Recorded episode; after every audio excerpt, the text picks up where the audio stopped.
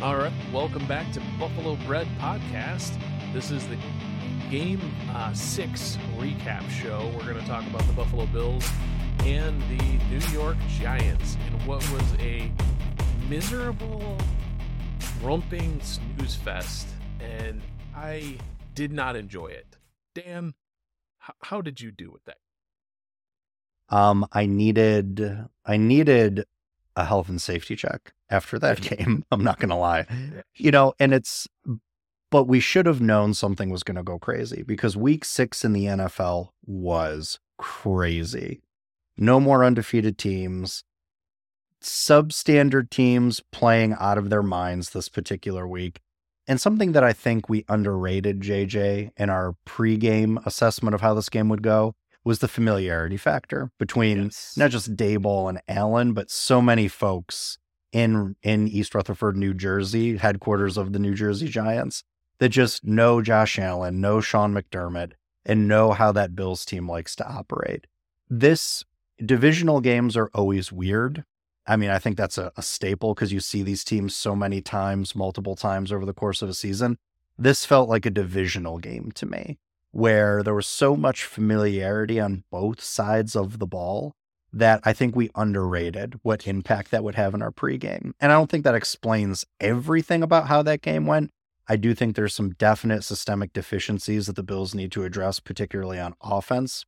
But I think when you weight the factors of why that game was so competitive, familiarity has to rank in the top two or three for sure.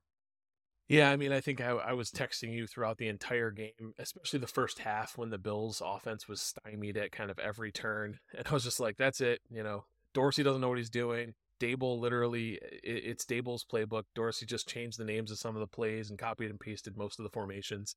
Um, we're we're doomed. We're doomed because it felt that way. They were leading throughout the entire game up to the fourth quarter, um, and it was you know somewhat disturbing that they could not get anything done. They were force feeding Stefon Diggs, and uh, it seemed like the Giants' defense, Martindale knew what was tr- what was happening, and it, it was literally just Josh Allen and Stefon Diggs' chemistry and Stefon Diggs' excellent route running ability that kept him getting receptions because they were doing everything they could to erase him from the field.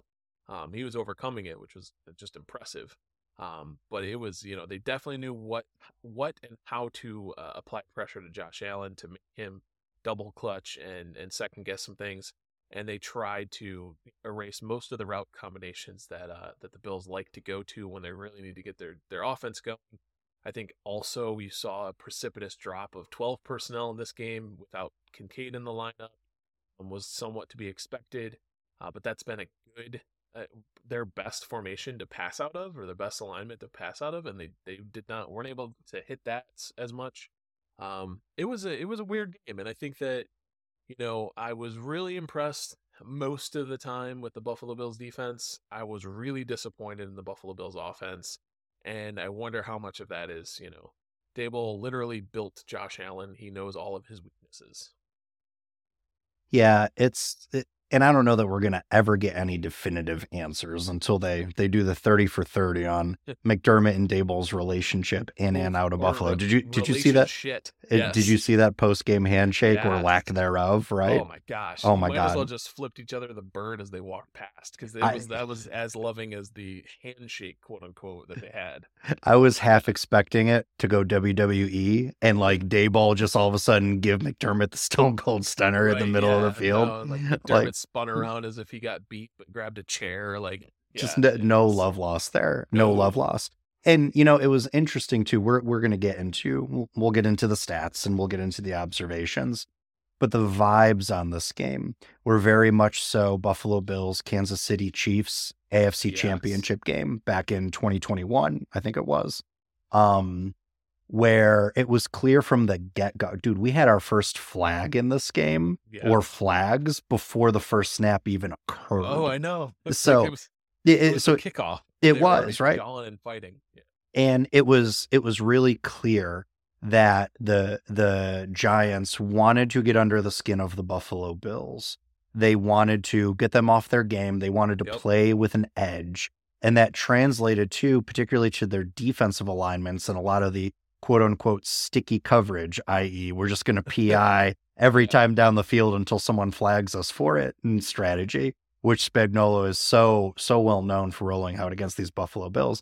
And Stefon Diggs is a lot of thing things. He's a terrible actor. Like I went back and I watched some of his routes, Oh, and he yeah. dude is literally get. It's amazing he was open as much as he was because the dude is literally getting mugged, and I'm like, dude, flop or like Right. hold up an arm, act Right. like act. I don't care how much you have to embellish, but these guys are mugging you. Draw. You're a star.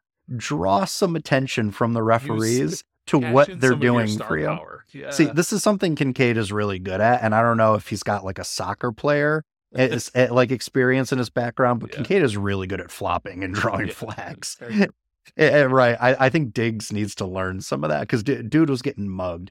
But but I definitely got those vibes. The Giants wanted to come in and try to bully the Buffalo Bills mentally and physically as much as they possibly could to get the Bills off their game. And I think we have seen like Christian Wilkins does this too for Yeah. for Miami. Like he jaws Peter a lot. with- E- Wilkins. Exactly, because because he's such a turd. He's such a turd. winners.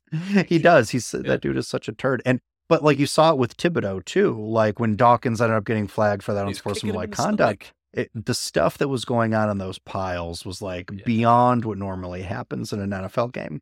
So so I so statistical observations, film observations aside, it was really clear that the Giants knew they were coming in as underdogs and they were going to try to play some sort of mental edge in order to try to gain some sort of upper hand on the Yeah. Bills. And there there were points where it looked like it was working pretty effectively, especially early on. And you combine that with the defensive aggressiveness of Martindale, his ability to mix where pressure was coming from, um, simulate pressure, then drop out of pressure. I think we saw what ten- saw very frequently what happen tends to happen with Josh when you when you start like that. It was effective for a time, and then. Josh eventually was figuring it out and figuring it out. But again, and we're going to talk about this, I don't think the play sequencing, which is a theme that we're carrying over from our analysis of the Jaguar game, I don't think the play sequencing maximized Josh's ability to exploit what Wink Martindale was doing defensively. To to put it in short, I think Martindale probably outcoached um outcoached Dorsey in this particular game. Yep. And it, go ahead, yeah, yeah, you Oh, you rep, yeah, go ahead. I was just gonna say that that's absolutely right. I think that the application of pressure and blitz looks at exactly the right time, and Dorsey not having anything really dialed up to counter them, and then also the uh, the ability to kind of add different coverage schemes on the back end to bungle up what the Bills like to do most. Dorsey wasn't really coaching his way out of those conflicts. You know, Martindale was doing a good job of taking away basically the the reads that Josh Allen likes to make the most and uh, Dorsey wasn't finding any different answers for him. It took him a little while to to scheme past it, and he, I mean, I think we've seen now a trend that the Buffalo Bills abandon the run uh, way too often. I think Yet that, again, yeah, right. when they're when they're looking to get things going on offense, they t- try to sprinkle in too many passes. I think, and and anybody watching can see it that like. Even though the the run was cooking a little bit for you know the first in the first half on a couple of those drives, they would get a first down, then they'd throw two passes and it'd be third and 10. And then one of those exotic blitz looks or simulated pressure looks that was really throwing Josh Allen off would come up and, you know, that, that drive is done. I also thought it was, you know, it, it was pretty clear early on that, like, even if it was, even if they did a great job of selling it as unintentional, the whole tripping, they tripped multiple receivers on multiple big plays where those those receivers for the Bills would have been wide open and to the point where it's like is this a strategy right like just make it look like you're getting your fingers or your uh, feet tangled up because they weren't looking at the ball at all there are those those plays Yeah, so can- was- yeah How how incompetent can you Yes. look, right? right Um, but but you mentioned something about the run game, and and I think that's a great way to segue into some of our more uh, salient observations of this particular game. So I, I was trying to make this game make sense because from a, a statistical standpoint, these two teams could not have been further apart in every metric: success rate, DVO, DVOA, EPA, uh, wins and losses, point differential, you name it. And the Buffalo Bills are a, were a superior team to this Giants team um, in a lot of different ways. and yet the Giants still made it a close game. And and yes, a lot of it was coaching. Some of it was just pure moxie for some of these backups that were playing for the for the Giants. But again, and I don't know if this is my my arrogance as a Bills fan in this area. I don't know if I've got a blind spot to this, but I feel more often than not that when the Bills find themselves in games like this, they are in fact um they are in fact beating themselves so, JJ, I'm going to run through some really quick observations here, um, which I think for the most part will showcase that this game was a reversion, at least from my mind, back to 2022 habits and predictability that had sunk the Bills last season. So you had mentioned the you had mentioned the lack of use of 12 personnel. So this has been a staple of the Bills this year. Now, granted, Kincaid was out, and Quintin Morris is not the same type of receiving threat that Kincaid is. Although, although if you had Quintin Morris anytime touchdown score and you would bet a dollar on it, you'd have won three grand because I'm pretty sure his odds were like plus 350,000 to score. He hadn't been targeted at all this season, right. and his only target was a touchdown. So if you were a Quintin Morris anytime touchdown score, email the pod and tell yes. me how I should play my money this weekend. Okay. tell me what a, a single single parlay should be for any right. Yeah. Right. But it was it was interesting. It was interesting because Kincaid has not been used a lot in the pass game. So one would think that they would still utilize 12 personnel because they've installed it to such great success in the playbook, but they didn't. They went to 11 personnel on over 80% of their snaps, 81% to be exact, of their snaps ran out of 11 personnel. For the season heading into this game, they only run 11 personnel on 57% of their snaps. In this game, they only ran 12 personnel, JJ, for 8% of their total snaps. What it, this leads to, and we have said this again and again and again, is the predictability of this offensive play sequencing that allows other coaches and defensive coordinators to key in on what the Bills were, Bills want to do. And and and this JJ is where I will. So I'm a I'm not a, trying to be a Dorsey apologist. I think his play sequencing and personnel package management needs to improve, but his overall scheme for what he's trying to do play to play, like when you watch it, some of it makes sense. Like for example, mm-hmm. out of 11 personnel, Dorsey was running, scheming up these very nice mesh concepts where you've got David, Davis running a clear out. You've got Knox in as your primary tight end. You've got Shakir or Hardy in the slot. And then you've got Diggs on the other side. Diggs was commanding double coverage pretty much the whole game. So you know that when you run Diggs out there, you're going to get a bracket of a safety and a cornerback. The clear out route that Davis is running is designed, especially when defeating zone, to have the opposing cornerback trail him for a bit and then pass him off to the safety. You then flash at various levels Diggs, Knox, and whoever your slot receiver is, Hardy, in a lot of cases, Shakir, in a lot of other cases, across the middle at various levels. And that's a basic mesh concept. And Shakir and Hardy and Knox found themselves open many, many times. But early on, this concept wasn't working because of the pressure that the Giants were successful enough in getting. So the issue early on wasn't necessarily the concepts or the scheme, if you will. But once Josh began to assimilate and find some of these looks, Dorsey had already turtled back into himself and gone to his, his typical play calling tendencies, which made the Buffalo Bills offense predictable, i.e., 81%, 11 personnel in this game.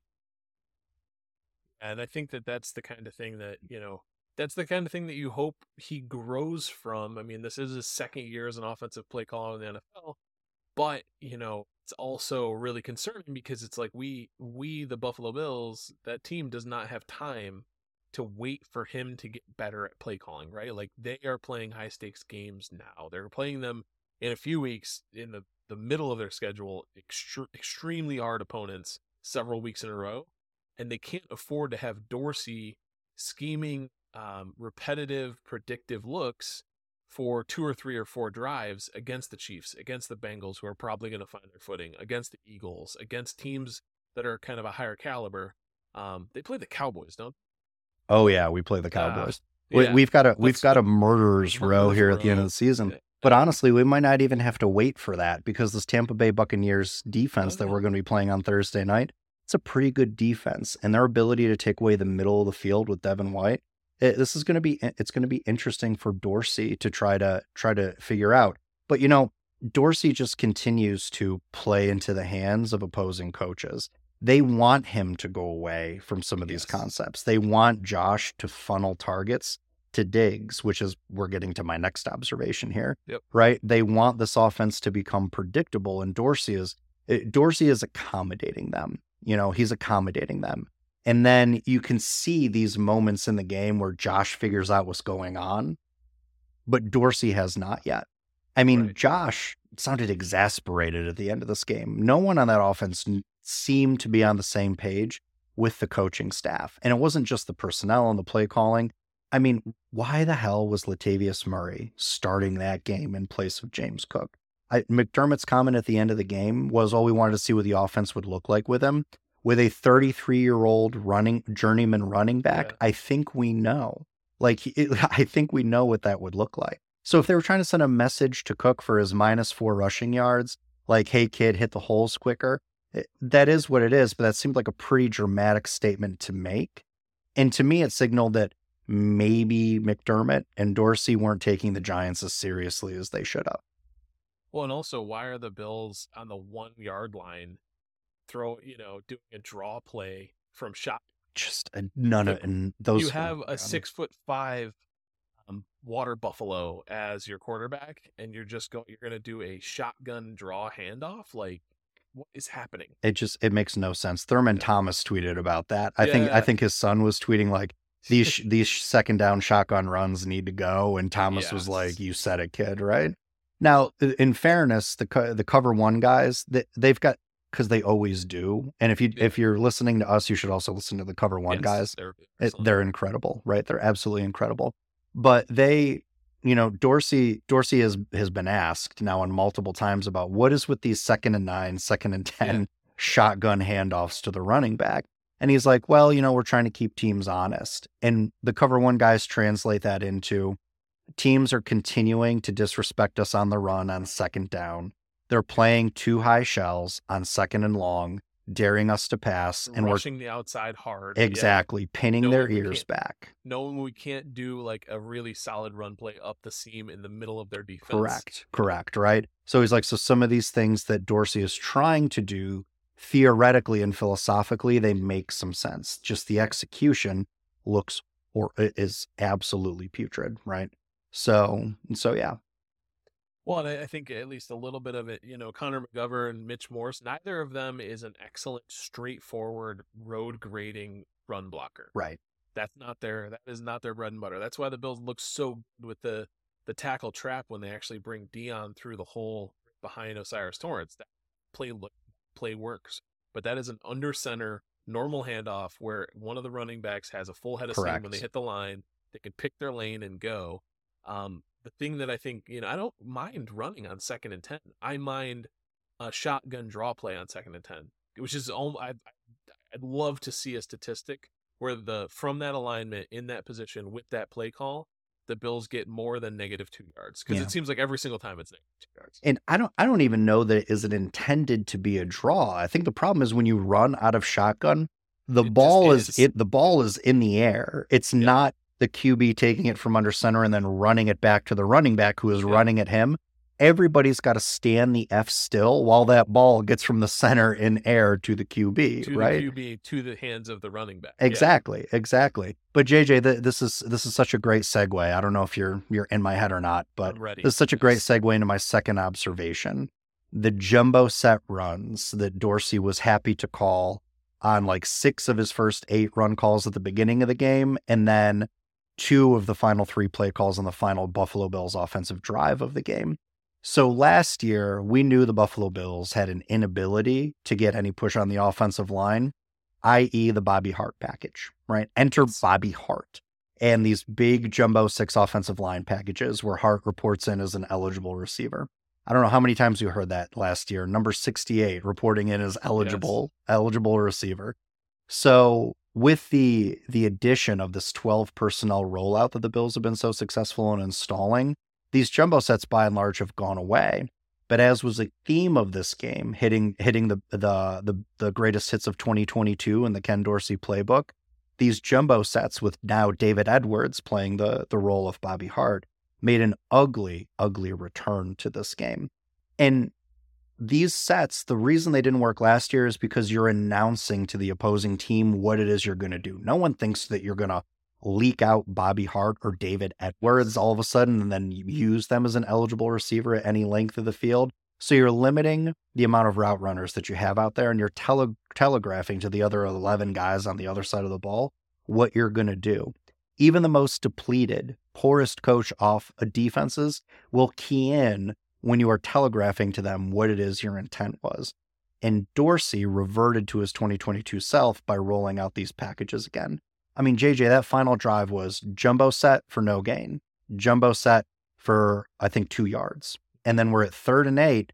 And the Bills, I have no problem with them calling the pass to Knox, nope, but I could have predicted what was going to happen. Yes. Knox was going to drop it. And listen, to their credit, both Allen and Knox have taken blame for why that was. Josh probably could have thrown a better ball, but that is a ball we have seen Knox reel in more often than not. Knox makes the drop. The decision to go for the field goal, I disagree with. I think you have an anemic offense on the other side of the field. Yep. I think you punt and you pin them down, and then the clock and the length of field are your friend. But McDermott decided to to go for it with a fairly re- reliable Tyler Bass. Bass misses it, and then like I was watching that freaking Minnesota Vikings game from oh, last oh, yeah. year. Yeah. The Giants take a short field, penalty penalty on the Bills, gets them to the one yard line for an untimed down and thank God for Taron Johnson. And thank oh God for gosh. those the thank God for those refs eating their flags on that particular yes. play. Well, that play could have easily been called for a penalty. Um, but I think that, you know, it also could have been called against Darren Waller for his hands to the face. Exactly. Taron Johnson. That could have been offensive pass interference the, the two seconds before the you know jersey grab. On top of that, it was not a really perfectly, not a great thrown ball for somebody as tall as Darren Waller against somebody as short as Taron Johnson. I was shocked they threw it. Yeah, I was shocked that they threw it. Would have been a better, different, you know, trajectory on the ball. So like, I think there's some of that too. Is the ref kind of keeps his flag in his pocket because it's somewhat uncatchable. Um, but on top of that, I think the point comes down to like fans can whine all day and all they want. Like they got a bad, I think they got a bad beat. That call was one against them. They should have probably gotten a pass interference, another untimed down. Fine, but in Taron Johnson's defense, that's exactly the right play. I would penalize the shit out of somebody because if you let them have the touchdown, the game's over. Exactly. So go for the go for the penalty. Stop the score because you give your your team another chance to stop the score. Right. Your worst case scenario when you play when you play the ball like that or you play the opposing player like that is you get called for another penalty.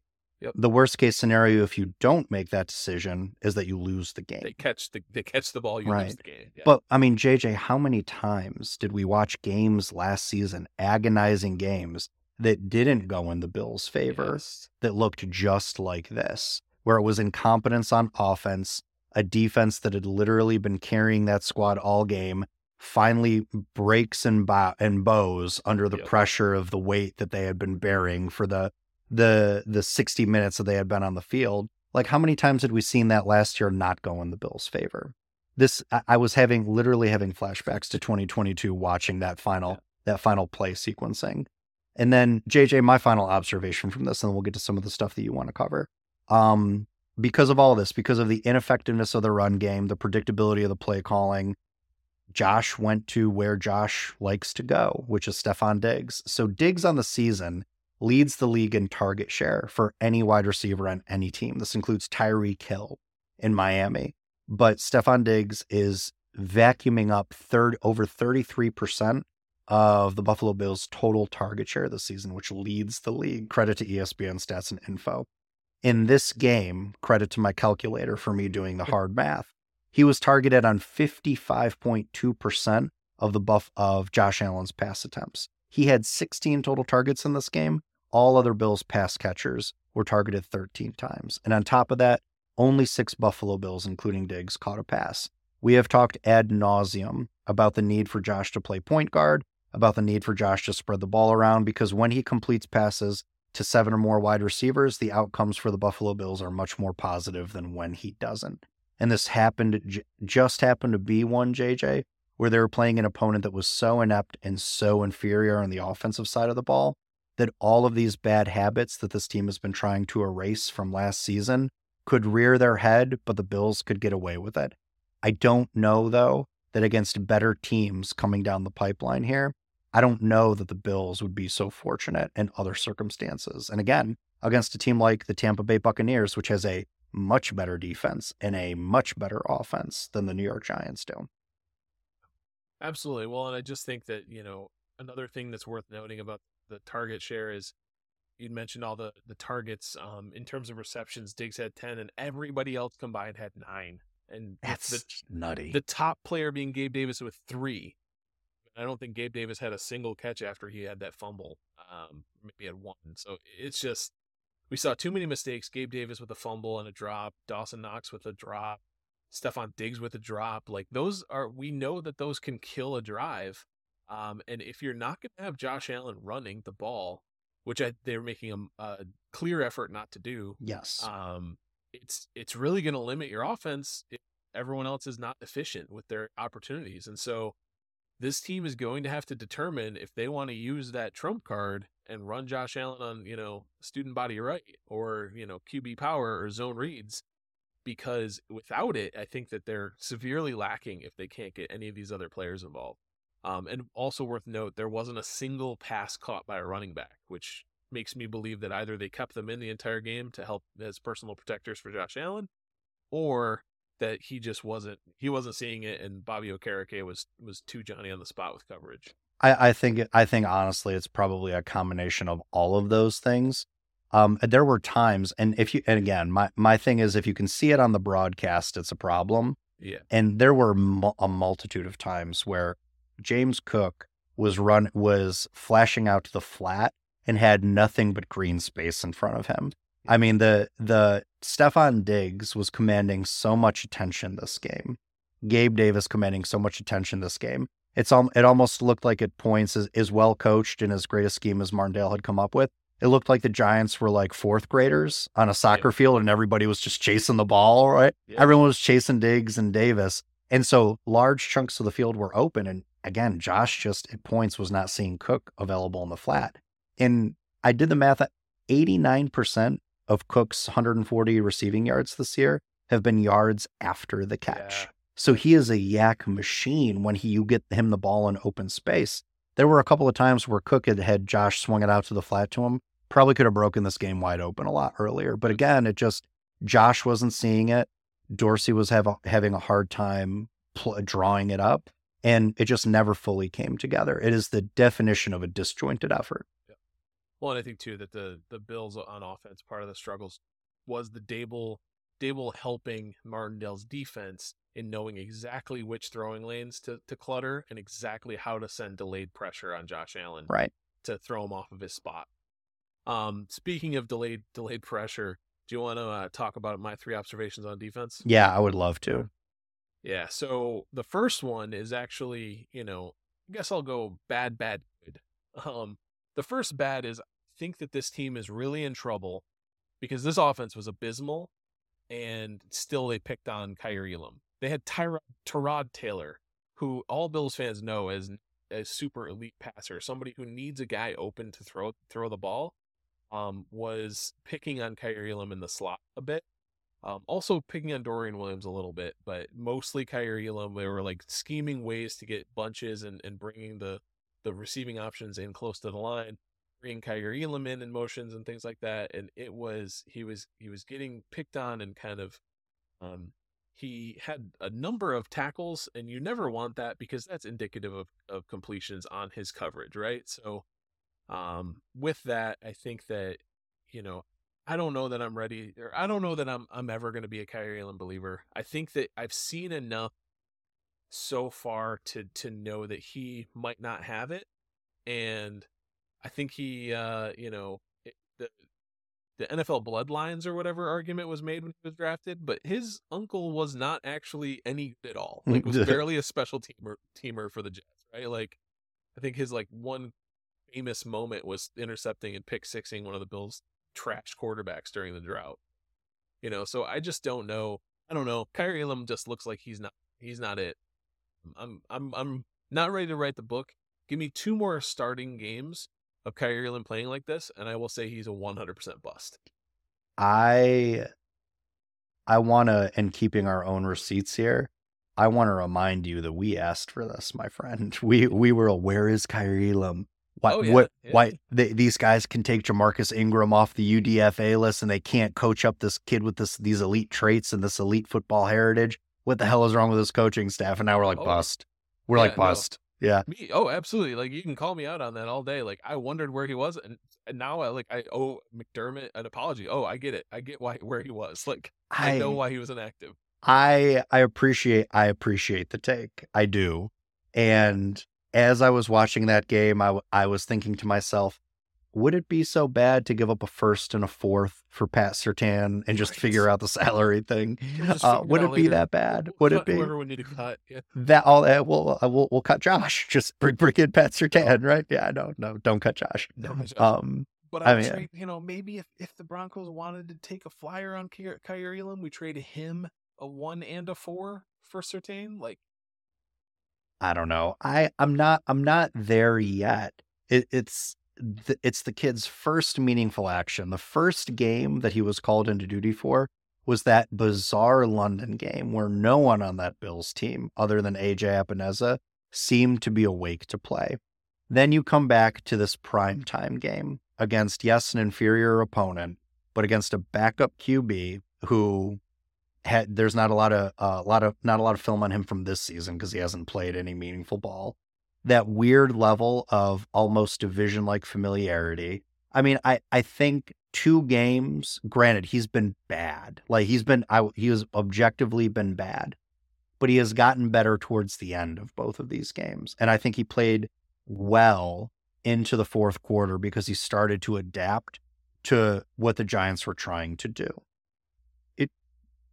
does do, does he need to prove more? Absolutely but i'm not yet ready to give up on the dream our our dream jj of Kaiir Elam being the one that we can pass the torch to after Tre White has has hung up his cleats. Okay. and i i honestly from a draft capital standpoint i don't know that the bills can afford to walk away from him unless they get someone absolutely elite in return. When you look at where the cap is headed in the next couple of years and you look at what the position priorities for the Bills are going to be, they they've got some hard questions that they need to answer and I don't know that you can as an organization duff a number 1 pick uh, someone who was a number 1 pick all but 2 years ago and move on. I, I don't know that you can be that wasteful at draft capital. I, I really do think I really do think he needs more time in the tank. We're we're stuck. Yeah. And that's Yeah. I mean that's fine. I have my reactions, but and I'd love to be wrong. I mean, this is like me initial like right after I, I think you might have even been the person who called Josh Allen another Tim Tebow, right? Like I did. Oh my god. 2 say years. Two, Yeah. it, oh my God! Into Josh's first full season as a starter, Yeah. the things we said. If anyone ever uncovers our text chain from like 2018 and if 2019, anyone our- hacks yeah. seriously, our bill, our Bills Mafia bona fides are going out the window. Yeah. But the thing is, we weren't the only ones with those opinions. and I mean, that's the that's- thing. That's why people come to the pod, and thank you for listening out there, people. That's Um, right. We are we we're are one of you, 2 of we're you. honest yeah we're honest and we're critical and we we try to come with like reasonable rational takes on our team um, which brings me to my sec ob- sex, second observation i hope Kaiir Elam works out but i don't think he will um, we'll see where that receipt goes but my second observation is that i think we're seeing how much of a massive massive um, turn down in efficiency this defensive line is capable of without DaQuan Jones Yeah. we talked about the amazing season he was putting together before he got injured in that Jaguars game, and it is. It, I mean, the proof is in the pudding. Um, we both anticipated the Bills would get over five and a half sacks on even Tyrod Taylor, and they they barely, I think they got two. Like They had just looking three. for- they had three this game. Okay. All all came in the first half. The second half of this game was weird, but yeah. but yeah, so so yeah, they had three sacks on Tyrod Taylor, and um, I think that we saw with Ed Oliver's, even with still having high efficiency in his pass rush win rate, Ed Oliver is was doubled more often. He was erased from plays more often because they didn't have to worry about as much um, in the interior of that defensive line when it's Poona Ford and Jordan Phillips, you know, and Tim Settle there, Right. as they did when it was DaQuan. Jones. Basically, had to double both DaQuan Jones and Ed Oliver, and that's impossible from a number standpoint unless you're keeping a tight end in. And so, um, you know, I, I'm, I think we're seeing that. I think the interior defensive line is struggling a little bit to find its identity in the post DQ era, and um, you know, really hoping that that that injury can be resolved by playoffs. Like I think J.J. Watt had that a couple years ago. Mhm. He was still in Houston and came back for playoffs. So um, hopefully that that's the same story, and, and we can get DQ back.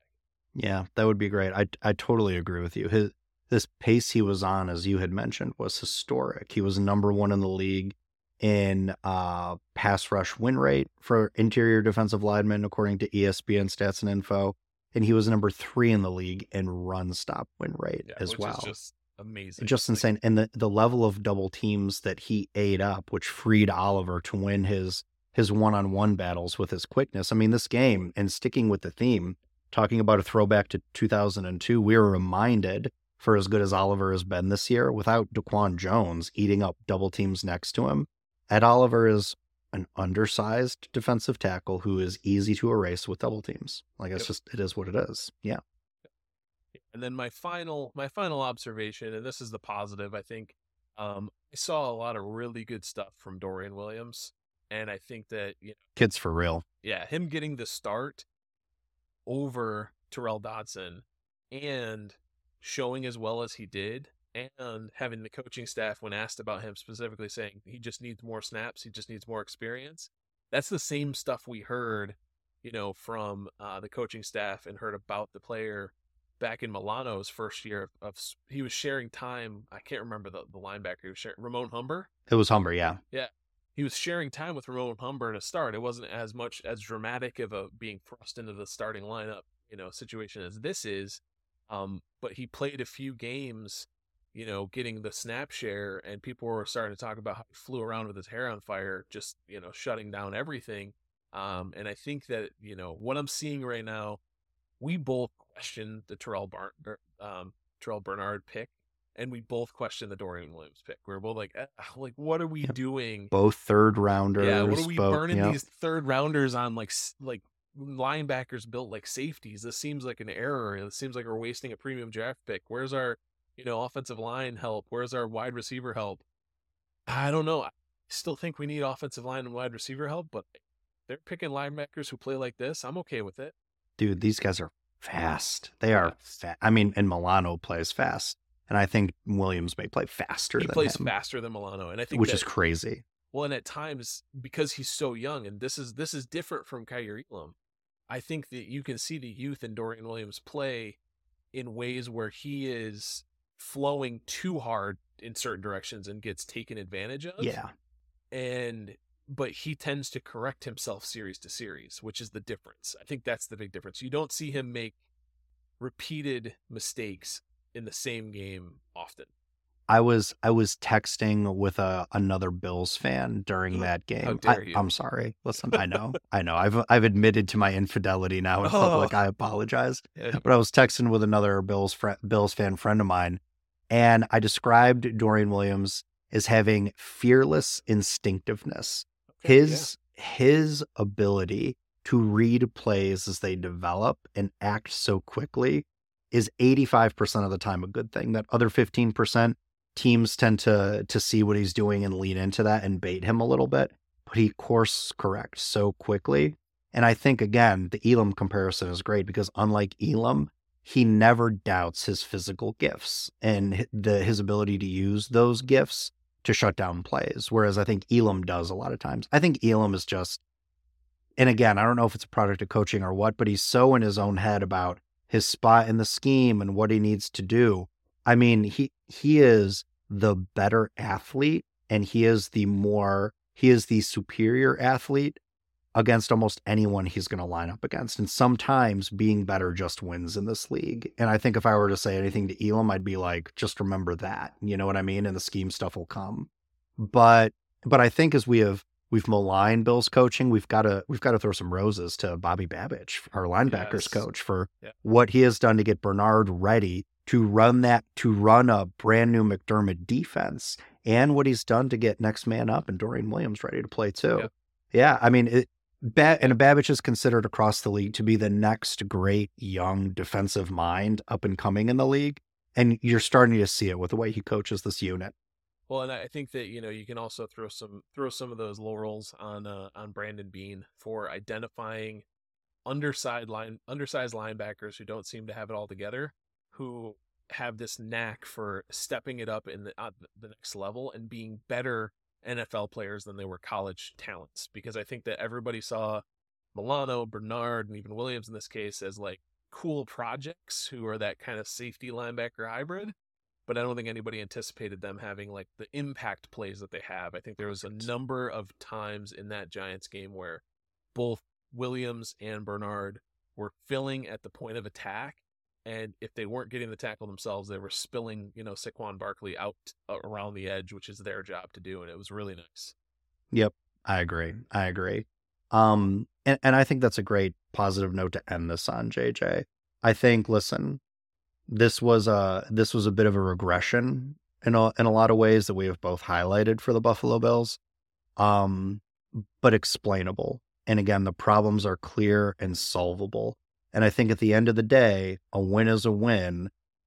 Not everybody coming out of week six, not a lot of these elite teams who played can claim the same. Philly went down to the New Jersey Jets.